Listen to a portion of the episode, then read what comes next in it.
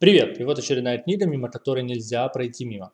150 драйверов роста прибыли или как увеличить бизнес в 10 раз.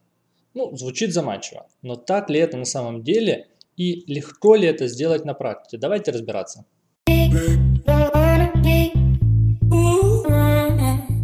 В очередной раз я купился на обложку и маркетинговое название книги. Но когда открыл ее, в аннотации увидел, что вместо цифры в 10 раз появился диапазон от 3 до 10 раз. Ну вот зачем так делать? Решили, что 10, ну пусть будет 10. А так получается с продуктами на полке.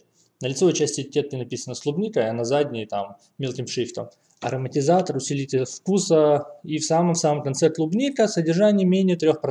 Что же содержание? Для такой небольшой книги достаточно объемная.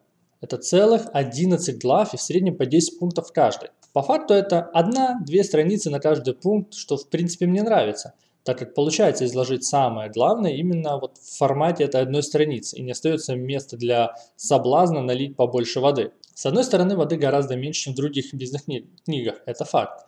Но при этом, когда читаешь, ну, не всегда понимаешь, как вот этот драйвер увеличит прибыль компании. Ну, например, в главе 2.6. Увеличиваем средний чек или 2 плюс 3 равняется 7. Кажется, ну вот оно, сейчас я узнаю секрет алхимии бизнеса. Но в главе ни слова про средний чек и вообще про деньги. Зато вы узнаете, как сделать каталог компании за 2,5 часа и почему так важно брендировать все точки контакта, начиная от визиток и заканчивая машинами. Ну и, конечно, соцсети и сайты брендировать надо. А, а да, еще и людей не забывайте тоже брендировать. Ну, вы поняли, как увеличить средний чек? Я тоже нет. В этой книге такое встречается сплошь и рядом. Поэтому по факту 150 драйверов роста превращаются, ну, в лучшем случае 15. Давайте-ка попробуем их посчитать. Первый драйвер – это сквозная аналитика.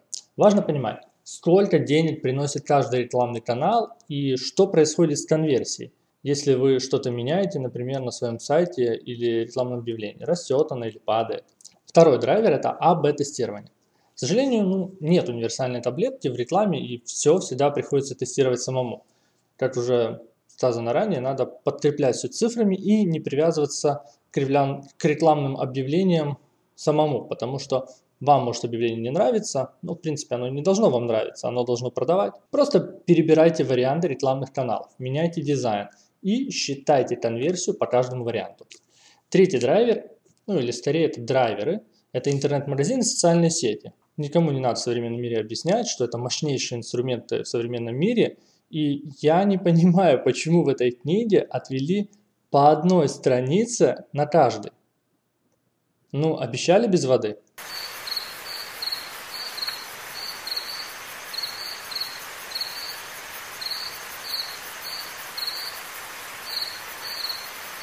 Очередное разочарование. Четвертый драйвер – лид-магнит. Это когда потенциальный клиент получает полезность от вас в обмен на контактную информацию, которую вы позже можете использовать э, для рекламных рассылок. Ну, в том числе сюда можно включить различные вебинары, которые очень популярны сегодня, как метод продаж различных обучающих курсов. Пятый драйвер. CRM-система с колл-трекингом. Это инструмент, без которого не мыслим современный любой бизнес. Еще пару лет назад всем нужны были интернет-сайты, а вот сегодня пришла эпоха CRM. Ну, это удобно, когда все клиенты в одном месте, там и продажи, и дебиторка, и вся воронка продаж. Вы знаете, кому надо позвонить, кому напомнить, кому можно допродать, кто когда покупал. Пятый драйвер – это сам менеджер по продажам. А, точнее, его работа. Менеджер по продажам должен продавать. Остальную работу должны делать другие люди. Вот это классическое разделение на продавцов-охотников и продавцов-фермеров. Первый нацелен на заключение договоров, а вторые на сопровождение клиентов. Такое разделение освобождает драгоценное время охотников и позволяет вам быстрее наращивать клиентскую базу, так как охотники постоянно охотятся. Шестой драйвер.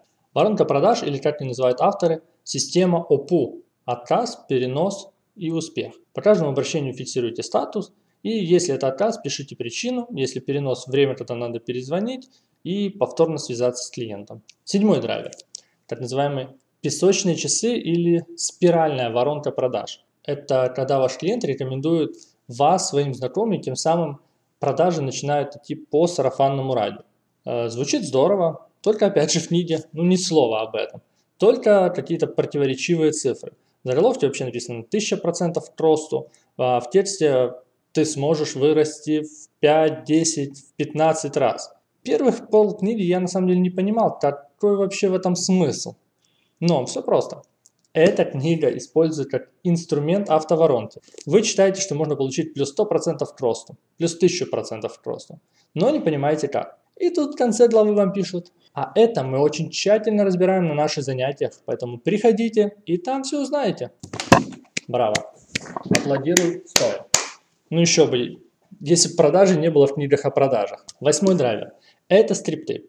Я вообще не люблю скрипты.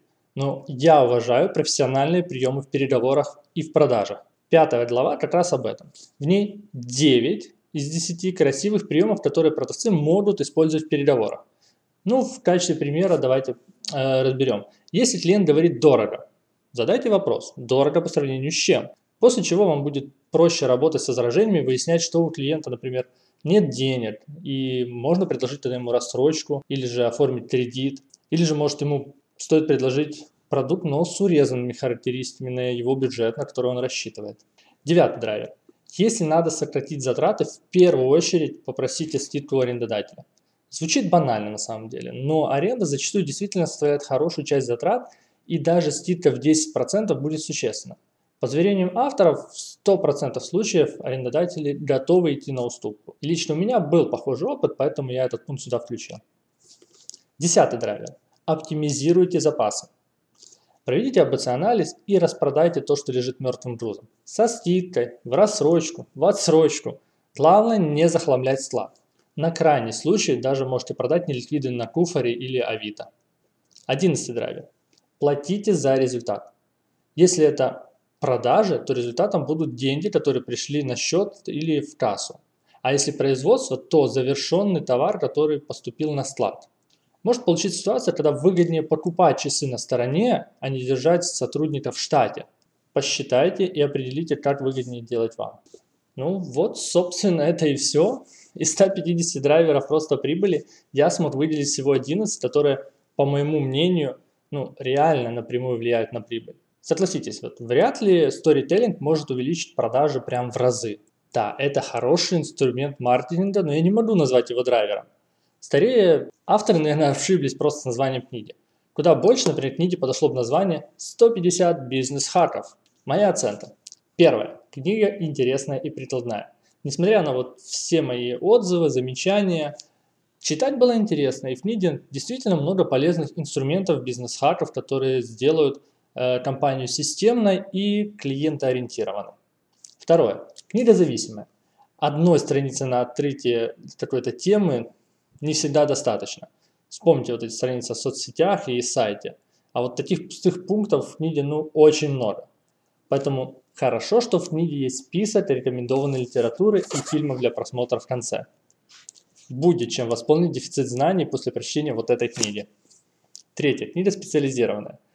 Она больше понравится, наверное, владельцам малого бизнеса, а, продавцам и руководителям среднего звена.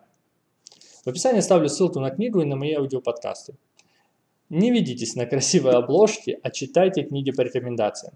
Учитесь непрерывно и улучшайте мир вокруг через повышение своих знаний. До встречи через неделю.